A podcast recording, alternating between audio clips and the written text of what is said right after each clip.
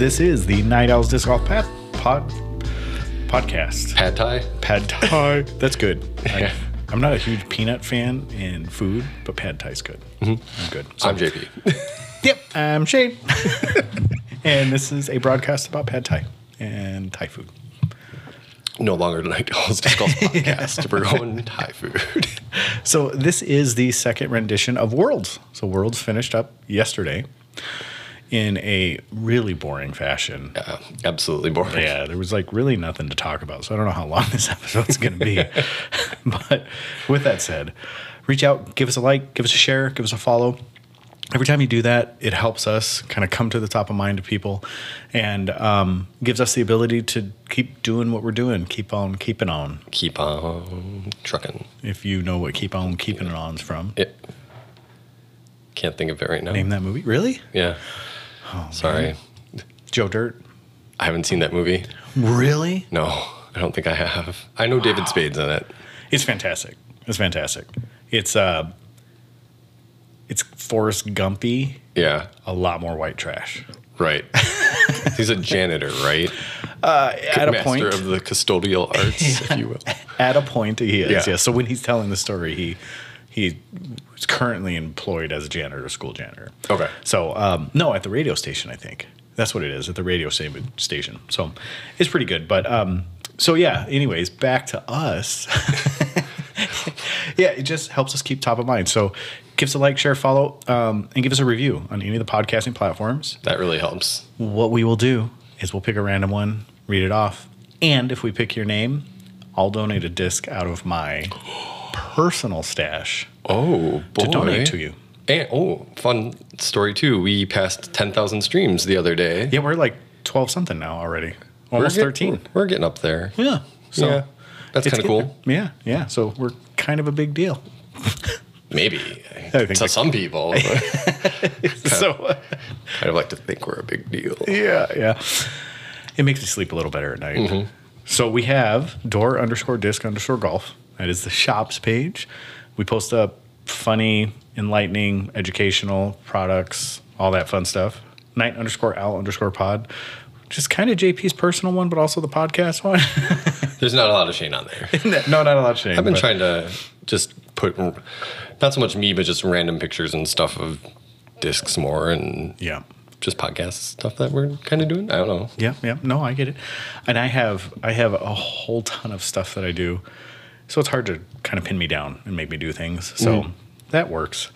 And then uh, doordisc.com. So jump on there, doordisc.com. That's where we sell all of the fun stuff that we talk about here on the podcast. And if we don't have it on the site and you want something, reach out to us. Let us know.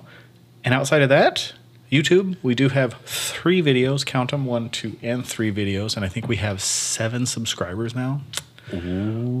Getting big time. Watch out, Foundation and Brodie coming for you. Along with any other disc golf vlog exactly, because I think we might be the lowest one. um, so there you go. All right, let's talk world's number deuce. Two, Part two. part two. Yeah, part two. All right. So, worlds we talked. We talked through what we was through Tuesday, Wednesday. So we were through Wednesday. So we had Thursday and Friday, Saturday. So Yep. three rounds still left. Um, I want to say it was a fantastic. We'll kind of skip through everything, but for the most part, I enjoyed every bit of it. Um, we had a lot of talk about worlds courses and things like that, where people were, you know what? After watching Worlds at Emporia, I don't know if there could have been a better course than Country Club. True. It is magnificent. You got beautiful coverage, beautiful shots, like great lines, a small selection of wooded, but for the most part, it was good, viewable disc golf. Absolutely. It's fantastic. And the weather was nice. in the weather, was I, I mean, it would have been more exciting to have the weather be like a little worse, like just Yep. for like drama. But mm-hmm, for the mm-hmm. most part, yeah. Yeah. And to see a, I would call him a newcomer. He just graduated college, but Aaron Gossage actually just show some fantastic skill out there. Absolutely. And, you know, really a simple game plan, simple shot mm-hmm. selections, but every one of them worked. He didn't overthink anything. He didn't try to get magical with his shot shapes. He basically found the disc he could throw the hardest and threw it at the target. Yeah. That was what he did. You know, he didn't try to flex things. He didn't try to put shot shapes. He said, if I can put a zone 280 feet, I'm going to throw this as hard as I can. That's the disc I'm going to throw. Right. That's yeah. it. I mean, That's pretty much that was his game plan. He's like, let me just get to some landing zones and then figure it out, and we'll do what I need to do. yeah. And what kept him good for the first four rounds were C1X. He was basically flawless. He missed four putts the entire first four rounds, Mm-hmm. and no OB strokes, or no, three, three or four OB strokes. Uh, I think he, yeah, something around there. Really tiny. Yep. So good for him. Like really good showing. Like he's gained a fan in me. Yeah. You know. So let's talk about the how everything went. Aside from play, how did you feel about the worlds? Oh, uh, I think. Are we talking about from the Paige Pierce drama all the way through? Yeah, we'll go ahead and start the whole thing. Like, what do you think about broadcast? What do you think Oh. about announcing? What do you think about everything? I thought it was. I thought it was good. Um, I it sucks because I I didn't see a whole lot of it live because of work and things. So I kind of went back and watched what I could. But um, yeah, overall, I thought the covered coverage was really good. It's nice to have that, you know, being able to see everything. Um, I guess Brian Earhart was doing a good portion, uh, and then Terry was there and like the, usual suspects. But yeah, overall, I thought it was a, I- it was a good tournament. Yeah. you know, a step step up from what DDO is. Mm-hmm. You know, as far as coverage and just the turn that tournament overall. But Yep. yeah, I was I'm a fan. I was. I, I was super happy with it. It was so it was Nate, Ian, and um, uh, Earhart Yep. at on the table, and then out in the field was Terry, yeah, and that's where he thrives. he does. He really does. There were a couple points, like especially towards the end, when there were some pretty pivotal shots where he was a little out of place, like when um, Paul's rolled, rolled OB on what was it, fifteen, Yes, where he caught early and then rolled OB. he was there the next hole. He caught early, flopped down, and he's like, "So what's his situation?" And- no clue. Yeah, yeah. And then his upshot on that was absolutely fantastic. And they tried to in the booth figure out like, "Hey, where's it at?" And he's like, "I don't know," you know. And then so there was a couple times where, and he he explained it. He goes, "It's crazy. I can't get through to get to a good." Position, Position. because there's so many fans and they're so eager and Mm-hmm. so that's a good thing. that is. I found a new appreciation for Doss's commentary. Um, I'm very vocal yeah, and outward in saying that I he drives me nuts. Mm-hmm. He still did, but um, two days I wasn't able to watch. I was just able to listen. You know, I wasn't able to just sit down and devote time to watching Yeah. it. So what I did is I just put the app on, closed my phone, and then went and did my thing. Yeah, and I had my earpiece in, and Doss's commentary along with Ian's is fantastic. Um, Earhart, I think he interjected at the right time, and I thought he did a fantastic job. Doss is still a little dramatic for me um, because in the very end, when everything was going down, we'll get to explaining that, but in the end, he was just over dramatizing absolutely every shot. I mean, from like the 14th hole on, all, all the way through the playoff. Every shot. This is the pivotal. This is the make or break. This is the. And you're just like, come on, it- Nate. yeah. Like, give it a rest, dude. like, we get it. We're all sitting here watching or listening, you know? right. Like we understand the gravitas of the situation. exactly. And I couldn't. It was it was nice to hear because I wasn't able to watch it. So for his drama to come across just in my ear, it was awesome. Maybe he's just working on it. Maybe he is, Yeah. but if you've ever listened to him outside, oh my goodness, I saw the headphone. Like this thing Yeah. out of the corner of my I thought someone was standing at that door. with no. Well, there's nothing that that door just goes outside. Anyways, so you know the if you've ever listened to him outside of those for his, that's just who he is. Mm-hmm. He he's very energetic, and I'm sure he's probably one of those guys that you'd love to be around because he's just brings life to the party. Always has stories, that type of stuff. But as far as an announcer goes, he's just simply not my flavor. You know. Right, yeah. But when I wasn't watching it, I really enjoyed the announcement or the announcing when I didn't have a pic. Excuse me, when I didn't have a picture in front of me because it made everything that much more of a big deal. And if I would have watched it, I would have been like, well, it's not that bad. Mm-hmm. You know, he's got a shot, you know. So I was I was pleasantly surprised with the last day's commentary. The rest of them, when I was watching it, I just kind of muted it. I Yeah. didn't really want to hear Nate because everything is just like, this is the shot of the tournament. I don't know how many times I heard that from Nate. That is the shot of the tournament. No, it's not. Like, like, stop it. The only shot of the tournament was the very last shot of the tournament. You know, Yeah. well, the very last hole of the tournament. Those were the shots of the tournament. Right. Right there. Nothing else. Like, those are the ones that define the tournament. Um, so, anyways, yeah. So I, I enjoyed it though. I thought there was good coverage. The commercials weren't overbearing. I mean, I just everything was good at it. Good. The one question that Jordan brought up, "Run Ricky Run," the Oh, yeah. Lone Star, I, yeah, right. strange music choice. Yeah, The Lone Star commercial. right. I don't know. I because yeah, he brought it up. He's like, "What's up with that?" I was like, Yeah. because he brought it up when I was like, and so I was just kind of following along in the text because I wasn't able to watch. And I was like, Mm-hmm. "Oh, that does sound kind of interesting." Yeah. So what it is is it's a it's a hip hop song Yeah. that is Run Ricky Run. And it's over the Lone Star, which is them of like some of their players, some just casual rounds, but basically just a neat little commercial from Lone Star. And a huge supporter of them. I love what they do. We're about to order a whole bunch more discs from them. But what a weird song selection out of all songs. So I thought it was good. And, and the only reason why is because of Ricky Wysocki. Like, he has such a huge name in the sport. I thought it was different. But all in all, like, I mean, Yeah, but it's just weird because you're not. They're not a sponsor, so it's just one of those weird. It's like, hmm, right. what are you playing at? Yeah. Yeah. So, um, but no, yeah, I- mean, all in all, I loved it. So, I anything else to add on that part of it? no, I don't think so. Okay. I mean, yeah, presentation overall was really good. Right, right.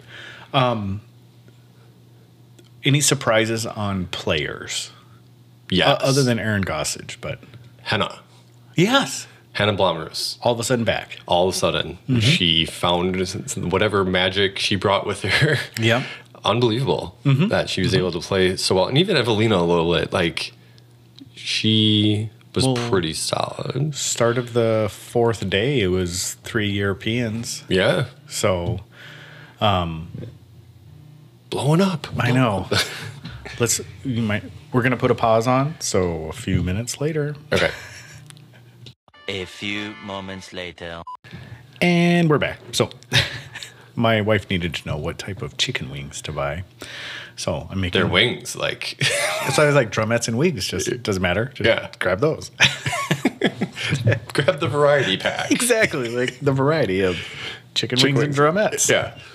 So it is my niece's birthday today, and she loves chicken wings. Oh, awesome. So I was like, all right, I'll make you some. So that's cool. go back to my pub grub days. Pub grub. Yeah.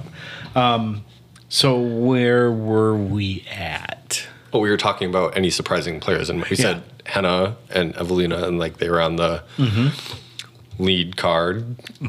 Um, trying to think. Obviously, Aaron Gossage. Uh, Chris Right. Clemons played really well. Fantastic. Love seeing the lefty out there and just killing it. Yeah, Matty. O played well. Yeah. I mean, there's a lot of people that. Uh, yeah, I was just like awesome to see them make it, or not Mm-hmm. Right. make it, but just kind of shine more than you Exactly. see them. Yeah, Be up on, on top of that leaderboard. I mean, exactly. it was there's also the flip side of it like where'd paige pierce go like Right. I mean, she was she was climbing, she was and she then was. all of a sudden it was and just yeah And she ended up what 11 strokes out of it by the Yeah. by the start of the fifth round yep. so that was uh, you know I, I there's no love lost in that for me like it's too bad i hate to see it but and for any player to fall like that in a in such a big way. But you know, unfortunately, it is what it is, and she, She finished finished fifth, but 16 strokes back. Mm-hmm. yeah, and that's huge. Yeah. that's huge. Like, but Kristen, like, she just played lights out. Yeah. Very few mistakes. Right. Her worst day was what? The second day, third day. Second day. Second day was her worst day. Yeah. and it wasn't even a bad day. Like, it was just Because yeah, Paige got close, Missy got close. I Mm-hmm. mean, there's a number of people that were getting up to her, but they were still Right. a couple strokes behind. And then the third day, she just turned it back on and Right. had like a really solid round. Right. Because then it was Missy Gannon and who was the top four? So it was Salonen, Tattar, It was uh, Gannon, and Holyn Handley, right? Yeah, Or Holyn Handley, then Gannon. Holyn Handley and Gannon. Okay. Yep. And then Paige and Evelina tied, and Hannah. Yeah, Hannah Blomers was second. Yeah. Yeah, I mean, no shame in any of that. No, no, no. I mean that's that's great. That's great. So no, Hannah, Evelina was second. No, Hannah was second. Hannah was second, okay. Yeah, and Evelina tied with Paige. tied Paige, yeah. Okay. So yeah, so I mean, great on the FPO side, and I loved, I loved watching the FPO because they're more mortal lines. if that makes any sense, you know? It's, Yeah, no. It's more of a common line that you would see in how these ladies were playing it. It was fantastic. Yes. To watch. I mean, still lines I could never hit, but it made it a bit more realistic if and when I go to play country club. That's kind of what I can expect. Or Jones Supreme. Well, Yeah. I guess they don't keep Jones Supreme in year round, do they? Who knows? But I don't know. That might change. Yeah. You know, with how the tournament is. Right, right. I can't imagine moving that big island hole. no, no, Right, no, no. like, that, that's there to stay. Yeah. But like as far as layouts, I'm sure you can just go play east west or have Mm-hmm. the option of maybe of playing supreme. Who knows? And the, I think I mentioned this already, but the changes they made to Supreme, I thought were good changes. I thought they made some quality changes that made the course a bit more enjoyable for the pros to play, but still scoreable ish, if that makes any Oh, well, sense. yeah. I mean, eleven. I think Holyn Handley had an eleven down, Mm-hmm. like tied course record. That's amazing. Like you would, and I think we kind of talked about it earlier. Just having the familiarity of DDO and then having a longer period to practice. I mean, Mm-hmm. they, obviously they couldn't practice when doubles worlds was going on because that was happening at Jones Supreme, but still having that time to get familiar with the course. I think we saw scores considerably better this time around than at DDO. Oh, absolutely. Yeah. And I think that had a lot to do with the weather as well. Yes. But, uh, you know, either way, it was awesome to see. Mm-hmm. So awesome to see.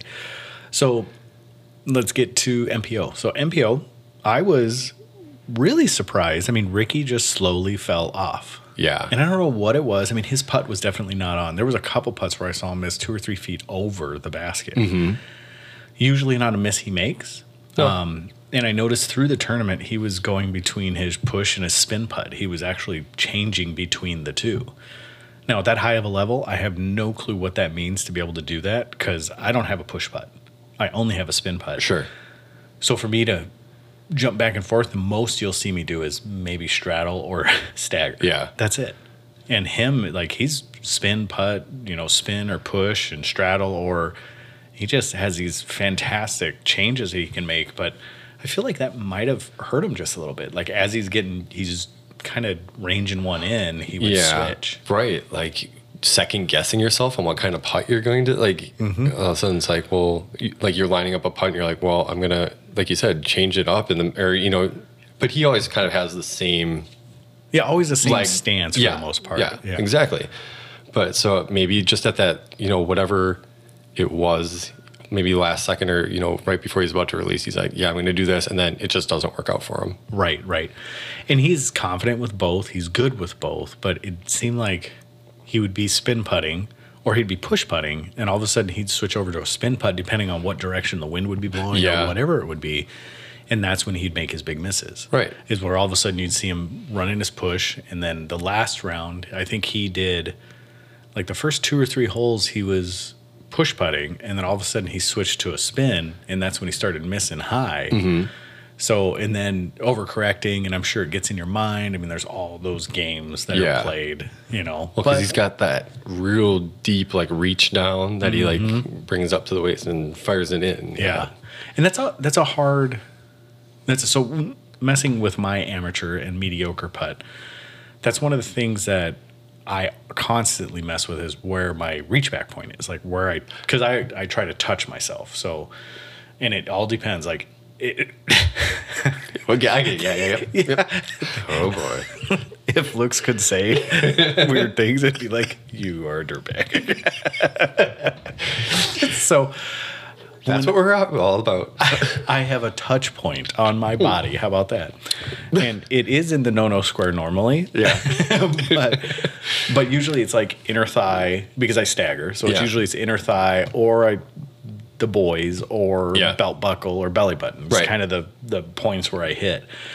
And I I'll start consistently I start hitting you know, either I'm hitting band, hitting cage, whatever it is, and I adjust my my reach back point. Yep, I try yeah. not to adjust my release point. It's my reach back point. So I could imagine he knows all of that stuff. Oh, yeah. But I notice that when I do move those things, I start to miss consistently one direction or the other, and that's how I can fix it. Now, I'm not that good. He's much better than I am, but I know it messes with it. So, and especially in that pressure pot, steam steam pot, Yeah, whatever. yeah. In that situation, I'm sure it messes with you just that much more. Absolutely. Especially, uh, he probably put some pressure, quite a bit of pressure on himself to perform well for this tournament. Well, especially being at home. Yep. DD's, and this is he won DDO. Yeah. And then he has the pressure of winning worlds at the same courses, same layouts, everything. So, yeah, I mean, I would I would have been just as happy if Ricky would have won. You know. Um, so let's talk about Aaron Gossage. Um, super surprising. Like I've seen him play. I've seen him on lead cards, OTB, and Yeah. then For Portland? uh, OTB, I think he was on lead card. Was Okay. it- I think that was where he was actually Yeah, that tied could for be. the lead. Oh, yeah. Remember, he was like in the fight and then he just started missing putts That's everywhere. true. Yes. Um, but he was just super consistent.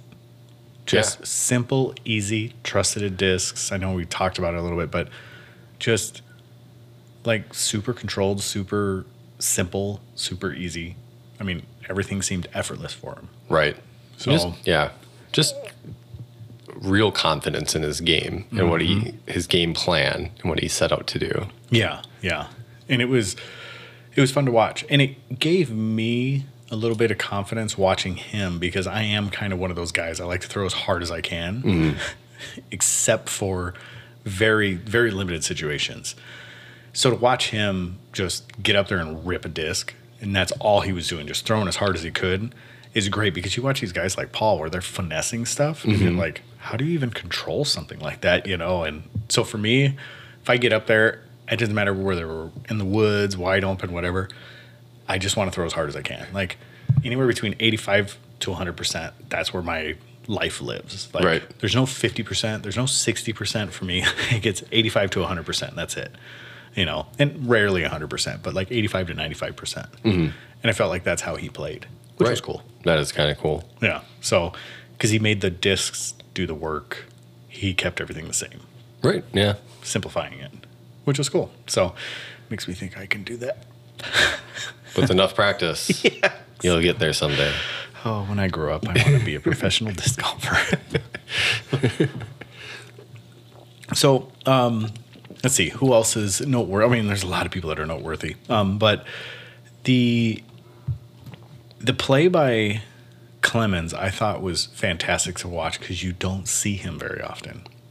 No, I mean, I've seen him maybe on a couple. I haven't seen him on lead card for sure. Mm-hmm. Maybe a feature card. Um, saw him on a couple of OTB skins this year, I think. But not oftentimes you see a lot of lefties. Mm-hmm. No. So No. it's cool to see. Yeah, and to see the lines that they hit, and actually how little he utilizes his forehand when he has a fantastic forehand. Oh, it's a, it's elite. Oh, you know, Mm-hmm. maybe not distance wise, but control wise, and what he can do with it is absolutely up there with like Eagle or you know some of these other people.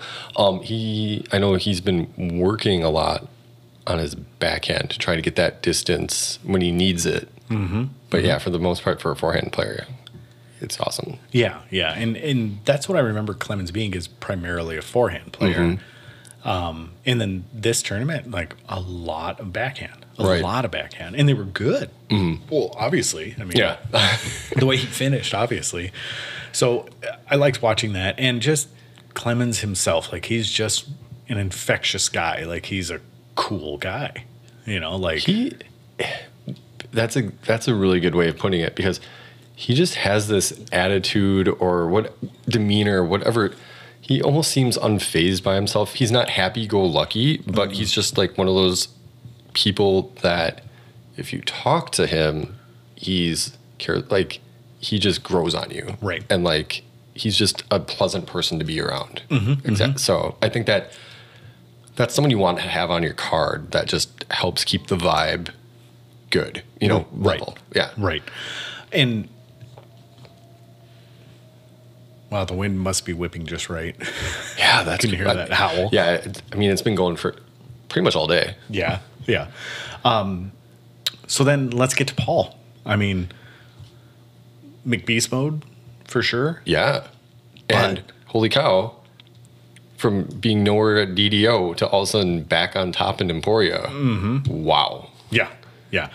It's just that's the that's the era of a champion. I mean, Mm-hmm. it's he knew what he did. He knew how to correct it. He fixed his game plan compared to what he did I at think he was, DDO. he was injured as well though, like around DDO time. I think he was had something going on maybe that Yeah. he wasn't letting on. Yeah, and he said he in his mind he had a game plan at DDO that he was gonna he had these certain shots he was gonna do, and then he never adjusted when the wind came. Sure. And he says with this one, you know, he had the same plan, but he also has like, okay, if the wind comes, this is what I'm gonna do. Um, he also said that his forehand, he says his forehand is I don't remember exact word, but basically he said his forehand was pathetic and he needed to work on it. and I didn't see a problem with his forehand this time. Um, obviously, it's not elite level forehand. Well, yes, it is because it belongs to Paul, but Right. a it's nowhere near the top end of the forehands. in the Serviceable. serviceable up to 400 feet. I mean, Which it's still I mean That's huge. Yeah, that is. so, but he does, you know, he did a real good job, but he never relied on it. If he needed to throw the back, the turnover, he always threw the turnover um, until the last round. Yeah. And then he started to throw these comfortable hyzer forehands, and especially on a couple holes where he was traditionally throwing like a Luna turnover, he reached over to like a Raptor forehand and parks the hole. I think it was like 12 or 13. You know, like, so just, I, it was fun to watch. And it was also fun to watch because he wasn't in McBeast mode putting. No. Until the 69. Yeah. That thing was that was insane. Exactly. And I don't even know if he really thought it was going to go in. No. It didn't seem like it until it hit the chains. Yeah, it hit the change, and then you could tell him he like fist Yeah. pumped and ran towards it. Like he wasn't walking towards it; he was just No. watching it the whole time. But um, I was listening to something this morning. I, I saw a video. I think it was him, like ha- you know, post round coverage. He was talking with Terry. Um, he actually started throwing some lines that Aaron Gossage would throw. Oh, kind really? Of put Okay. some pressure on Aaron towards the end there. Like he's like, you know, I kind of took what Aaron was doing a little bit to force him into maybe doing something that he didn't want to, or maybe you know, try to keep keep things going. you I know? see, I see. Just to play mental games, right, I'm sure. Right, you know, he's like, oh, you know, try to get, in, yeah, exactly, mental games, Mm-hmm, get that little bit of an edge. I kind of, I kind of like that. And the beauty of what Paul said is, Paul said, "What does the sixth mean to you?" And he says, "All it means is that I want it more than everybody else." That was all he said. Like That's pretty good. before, and I'm just like, wow. Like, like who responds that way? Because it obviously doesn't mean the notoriety, doesn't mean money, it doesn't mean anything of that for him. Obviously, it means that for him because that's what he's going to get. Yep. But what it means is that he wanted it more than the next guy Yeah, and that's that's brilliant because to be considered the goat and everybody's going to flame him and do all this stuff if you say that he's not or that he is the goat over Climo, blah blah blah we've talked about this yep, does the world championship really say that you're the best we'll see you know Yeah. over time i mean i think that's the only thing that we can weigh anything on at this po- present moment but um, when they talk about him being the goat, like I think what makes him the goat is his mentality, Sure. like his attitude, like nothing's gonna stop me. And even when Terry was interviewing him at the end, I mean, I've never seen Paul emotional. Like even at USDGC, like he was emotional as in yeah, like yeah, he yelled to the sky, but not tears in the eye, like No. not hard to talk, you know. Right. That's crazy. Maybe I don't know. Maybe it's because a lot of people doubted him. Right. You know. uh, He might have been doubting himself too. Yeah, that he, be. He wasn't having a McBeth year. Right. Nothing wrong with his year. I mean, still number two, number three in the world, but it wasn't a McBeth. What we come to understand what McBeth does, Exactly. or expect what McBeth McBeth does. So, um, yeah, I man, I thought it was awesome. I really did. I thought it was something that was super special. So, well, let's get into it. So, sixteen or fifteen, I guess, is where the drama started to happen. Yep. huh? Yeah. So. McBeth cards a birdie, Gossage car, cards a par, which puts them even. Mm-hmm. And then the next hole, Gossage throws a bogey, Paul gets the par, um, sets Paul one up. Yep. Was it 16 that he lost? No, seven, no, Seven. 15. I'm sorry. So I'm, I'm a couple holes ahead. So that was like four, 13 or 14. And then on 15 is where Paul hits that early branch and trickles OB, Oh yeah. right? Yep. So he bogeys, Gossage birdies, and it flips them. Yep. So Gossage is now one up on Paul. And then 17 or 16, um, both of them put it on the island. Paul is probably three or four feet closer than Gossage. Yeah. And Gossage puts it low, hits cage, drops, stays in bounds, no issues. Paul birdies it. So it puts Paul even. Mm-hmm. I'm missing, no, no, puts Paul even. So then they go to 17, and I'm missing the big putt somewhere. Yeah. I, Where did I miss the big putt? wait, was the Maybe that was 15. big putt was 15? I'm pretty Okay, sure. Okay, the big putt was 15 Yeah. to bring him back yeah. tied. Okay, I think that's what it was. and then then 16 happens. So Yep. Paul hits this like early branch, flaps some shoes. So okay, so 14 is where he rolls OB, gets the bogey, loses a loses two strokes to Gossage because she was up by one, mm-hmm. loses two strokes to Gossage. Then 16 or 15, he hits like it's kind of this gap you got to hit, and Gossage just absolutely rails it. Yeah. And but Paul McBeth prior to that hit and just went straight down. So he's like 500 feet away at this point, and Gossage is like 300 feet. Right. But Paul still has this really super skinny gap to hit, and he throws this huge like flat turnover. And Calvin Heimburg had gone out of bounds already once. He throws this beautiful shot that puts him about 160 out Yeah. something like that. And then Gossage is about 300. So Gossage lays up inside a circle one. Mm-hmm.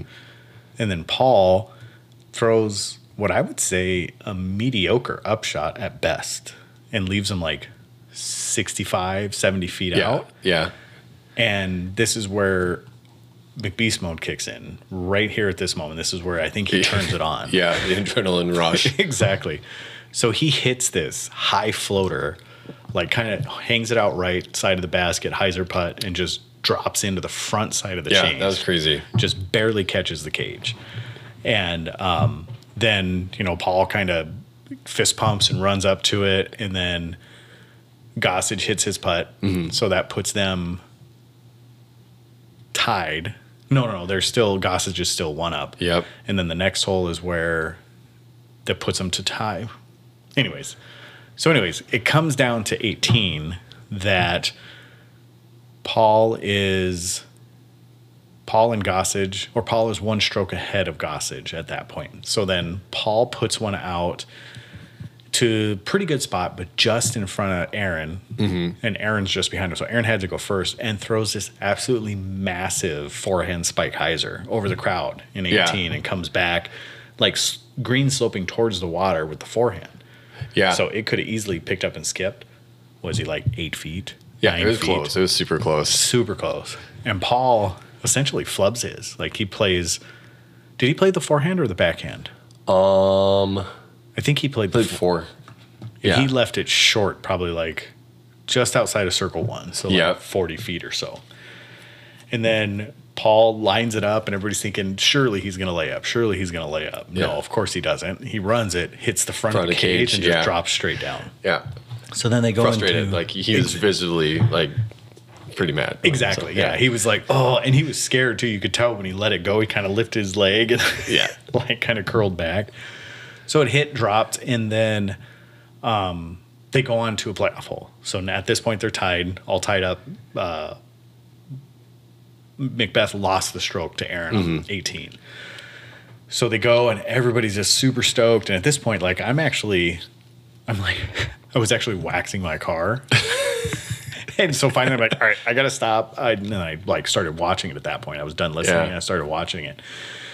And then, um, so they go to back to 16. So it would have been 16, 17, 18, 16, 17, Yeah. 18. Yeah. So they go back to 16 and McBeth gets the coin flip. So it, it goes in favor of Gossage, but if you get the coin flip, you go first. Right.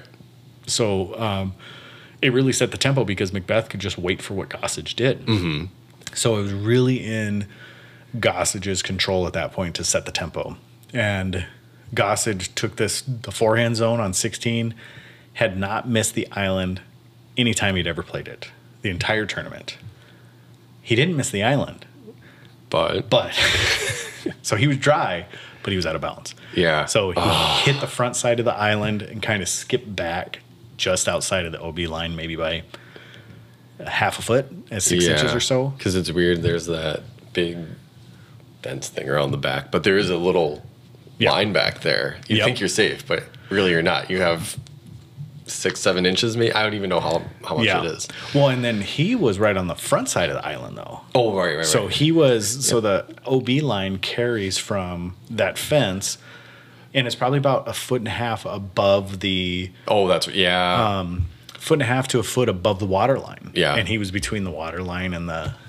So that's such a oh, that's such a crazy. It sucks. Yeah. It sucks. But I think they did that because of the whole Paige and Cat incident years yeah, before. Yeah, but that Um, sucks too because like the drop zone, you have to go back across the island and you're putting across the water back Mm-hmm. to the cage. And like Ricky, obviously the last year hit, hit the big shot there, but Yep. that's a long ways to to throw. Absolutely. And at that point, it's like, well, you have to nail it. You know. Yep. And, uh, Yep. And so Paul throws then, and then Paul throws a really low, like, I think it was a force, is what they said he threw. Like Okay. a super low hyzer force. It just skips it off the island, hits the back fence. He's safe. So, because he knew at that point, all I got to do is just keep it on the island. So I'm going to use the fence as the backboard. Um, the only thing I could think of that could have would have been horrible because there's slats Yes. on the fence, There are. and they're big enough for discs to go through. Yep. Just ever so big. Yeah. That would have been horrible if it would have went through those. Um, so then Aaron lines up to putt. So Paul McBeth is on, Aaron's at the drop zone. And I honestly thought Gossage was going to drain it. Like when he let it go from the camera angle, I was like, "Oh my goodness, he got it!" But he gave it a fantastic bid, um, and it missed right side, but chain high right side, and but he gave it like a true bid. I, I That's all you can ask for. Oh, I know. So, and which would have put the pressure on McBeth to make, Make the it. putt from the backside Going the- towards the water. Towards the Yeah. water. And that would have been like honestly, that probably would have been Gossage's tournament at that point. You know, but then again, it's McBeth. Like, Right. yeah, that's all speculation because it didn't happen. So, what Paul does is just right to the base, taps, Taps in, in. game's over, and then he finds he like pushes Bjorkus out of the way to Yeah. find Hannah. That's my favorite moments. Exactly. Doug's trying to give him a handshake, and he's like, "No, hold He's like, on, get out of my way. um, so then they do that. Um, you know, he congratulates Aaron. I don't know what he said to him when he walked up after he missed the putt on Yeah. the drop zone. Um, he walks up to one. Aaron. yeah, he's like, that's what a world champion is. Yeah. Nobody walks up to him, shakes his hand, and then they he walks onto the island, does his thing. And then his his um it's the least composed speech I've ever seen from Paul McBeth. Still very composed compared to 90% of the other people, but one of the least composed from Paul McBeth. And even um, Terry was like, "Hey, so you gave me a call and said why you counting me out already?" When uh, uh, obviously from one of his podcasts or something Yeah, like that yeah, that yeah. Terry had done, and he was just like, he goes, you know, he goes, I I don't, and it was it had a combination of with Climo, and he goes, I just wish Climo was present. He goes, that's the only problem. He goes, we always talk about these goat things. He goes, I don't care. Yeah. You know, I just want him to be present in the sport. And he, for some reason, he's not present in the sport as being one of the best players that have ever played the game. Why is he not present in the sport? Oh, that's interesting. Yeah, like there's a lot of other sports where you see like legends of the game hanging around and Absolutely. they're still still visible. Yeah. And why not? Yeah. You know, why is he not getting the money that to keep him in the sport? Mm-hmm. You know, because I think Climo has one of those gruff personalities and voices, but he's still one of the guys that you want to hear from. Like, Right, yeah. he's his knowledge of the game is fantastic. You know, and they always make fun of his voice and whatnot, but like they make fun of Mike Tyson's voice too. Yeah, Like- yeah, exactly. So- like Mike Tyson will punch you out. if you say anything. exactly. But I guess you know he he's a drywall or something like that. You know, Yeah, I in, think they in Florida. something So, like but yeah, I, that would be interesting. I would love to hear more on that from Paul. Mm-hmm. Like, what does that mean to be present? What what do you what do you see him doing? And I think a lot of it, I think it might have been a jab at Innova. Like, why are you not keeping him present? Why are. Yeah. you not keeping him here? You know, so, but all in all, like, I awesome good for Paul, good for Kristin. Like two people that I had at the top of my lists, but um, I'm I'm super happy for him. Like you can never bet against Paul, and I think at this point, I don't I don't think Paige Pierce is number one anymore. No. I don't think she has been for quite a while, and I think this kind of cements it. Yeah, So, I think so. all right, I've been rambling. You got to Ramble, else? ramble. Yep. No, uh, I'm just trying to. We got something in the works, Yeah. so I'm keeping track on my phone about it. We'll let you guys know later. yeah. So, um, so yeah, so there we go. So we got a couple more. Um, the next one is a silver series, and the following one is the. I was just looking at it today. I do. I was too. Uh, Uh, why can't I think of it? Um, DMC. Green Mountain. Green Mountain Championship. Yeah. Yeah, that's what it is. So um, and these, and that's the pl- technically playoffs for the pro tour. right. Yeah. Right. And there's like five people. I think Brodie Smith. They they call them play-ins, by the way. Yeah. yeah. Yeah. Right. WTF? Like seriously.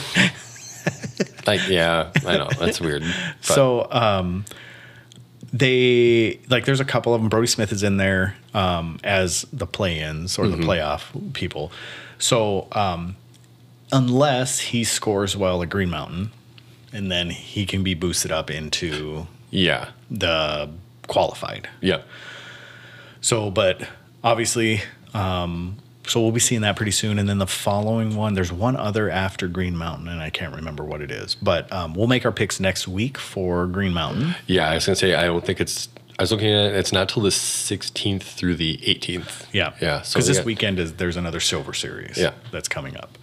I don't remember. I don't what remember it was, what it is. But, um, but I was just checking because I know I have a little bet with about Brodie's positioning. Ah, yes. and he slipped back down, so he's down 49th again. Mm. Um, so he's kind of going all over the place, but I'm hoping that he'll sneak up at least respectably, so I can at least hold my head Right. slightly up. So, oh, speaking of Brodie, it was brought up in our chat group Mm-hmm. that he didn't congratulate Paul.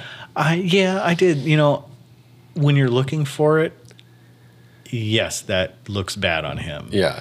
But how many other hundreds of players didn't congratulate Paul? Right. But And- I think it's just their most recent situation as well. Exactly. That's right. Um, and you know, people, it, you don't have to go out of, out of your way to do these things, but it looks better if you do. Mm-hmm, Um, but like you said, with their recent beef, and it seems a little more personal than you know just a sports thing. So Right, right. I can see why he didn't. Yeah, I, I can understand it too. But like I said in the chat, I I've been following. I mean, it's no secret. I've been following Brodie back to, from his ultimate days. Yeah. I've followed him for quite a while. Um, he's always been fairly juvenile when it comes to sports. Mm-hmm. And what I mean by juvenile is that like I'm going to take my ball and go home if I don't win. Right. Like like I got to be the best or it's nothing. um, or I'm going to try to argue to where I am the best. And I think that competitive nature is what has made him who he is. Um, I call it juvenile, and if he heard it or if he listens to it, he'd probably be pissed off that I called it juvenile. But I would say it's just that competitive nature. Like it's an all or nothing. I'm the best or I'm not, you know, and I'm not going to stop until I am the best. Yeah. And if you don't recognize me as the best, I'm going to tell you that I'm the best. Yeah, I'll be. Uh, I'm not that I'm looking forward to it, but to it, but I'll be interested to hear what he has to say on debate night about this, about the world championships and his views. Yeah. on how he played and whatnot. Yeah. It's funny because Tyler and I had a side conversation going Okay. because he didn't want to give any spoilers. Yeah, yeah. Um, which I'm still a firm believer. There's no such thing as spoilers in life Oh, I know. No, But- that. Oh, I was gonna say. I thought that was in the chat. Like I he's did say that in the chat. Yeah, yeah. did, and then yeah. we went on a side note, but Got I it. respect. You know, if someone doesn't want to hear something, I get it. I'll respect that. So if you just tell me, hey, don't tell me, cool, I'm Yeah. good with that. Um, but in a side, that's exactly what he said. He goes, I haven't listened to debate night in a long time, but I'm really interested to hear what he has to say in debate night now. Um, so yeah, I would, I would really like to hear that as well. I honestly don't think it's going to come up at all. probably not. I don't think he's going to give it airtime. No, I don't. Yeah, no, that part, like the Paul, like congratulating Paul. I don't think he will, but I just want to hear how his view on like playing and like why Mm-hmm. he why compared to you know DDO he played so well and here he now he did it. Like Yeah. that's just kind of what I'm curious about. Yeah, you know, for Brodie, I think you can't take anything away from him, and he should feel proud of what he's been able to do in the last what two and a half years. Yeah, I mean, he is top fifty golfer. He made the cuts at Worlds. I mean, like, awesome. Speaking of Sexton, what Yeah. ninth? Like. No practice, no nothing, just comes out of nowhere and just I'm just gonna do Nate Sexton things and be safe and yeah, you know. So, but good for him. So, that is um, good. I not to bring up Brodie and the the Mm-hmm. PDG or Rodman meme I saw of him holding up the six time McBeth disc when Yeah. Paul's talking. about- You know, obviously it was Photoshop. There was a, sh- a picture of him holding up Discraft when he was first announced as a Discraft yep. player, but it was just funny because you know Paul that tweet about him having to throw discs with my name on it. I was like, that's awesome. I know. And just for funsies, I wonder if they will just put Paul's name on every disc for the next month. just to rub it in his face. Oh, So, all right. Well, um, I don't have any shop updates. Um, I did get the DD 10th anniversary box, and I actually already have it in hand. Fantastic discs. Um, there's two judges, so can't be a better box out there. that's cool. Yeah. Yeah, unless it was just all judges. Well, yeah, that would be better box if there was three or four or five judges. But yeah, so there's a They should they should make a Supreme Court box or Supreme Supreme Court box where it's just a box of judges, but it's all different plastics. I would love that. They could do that with all the original five Yeah, or four. or whatever. Yeah, yeah.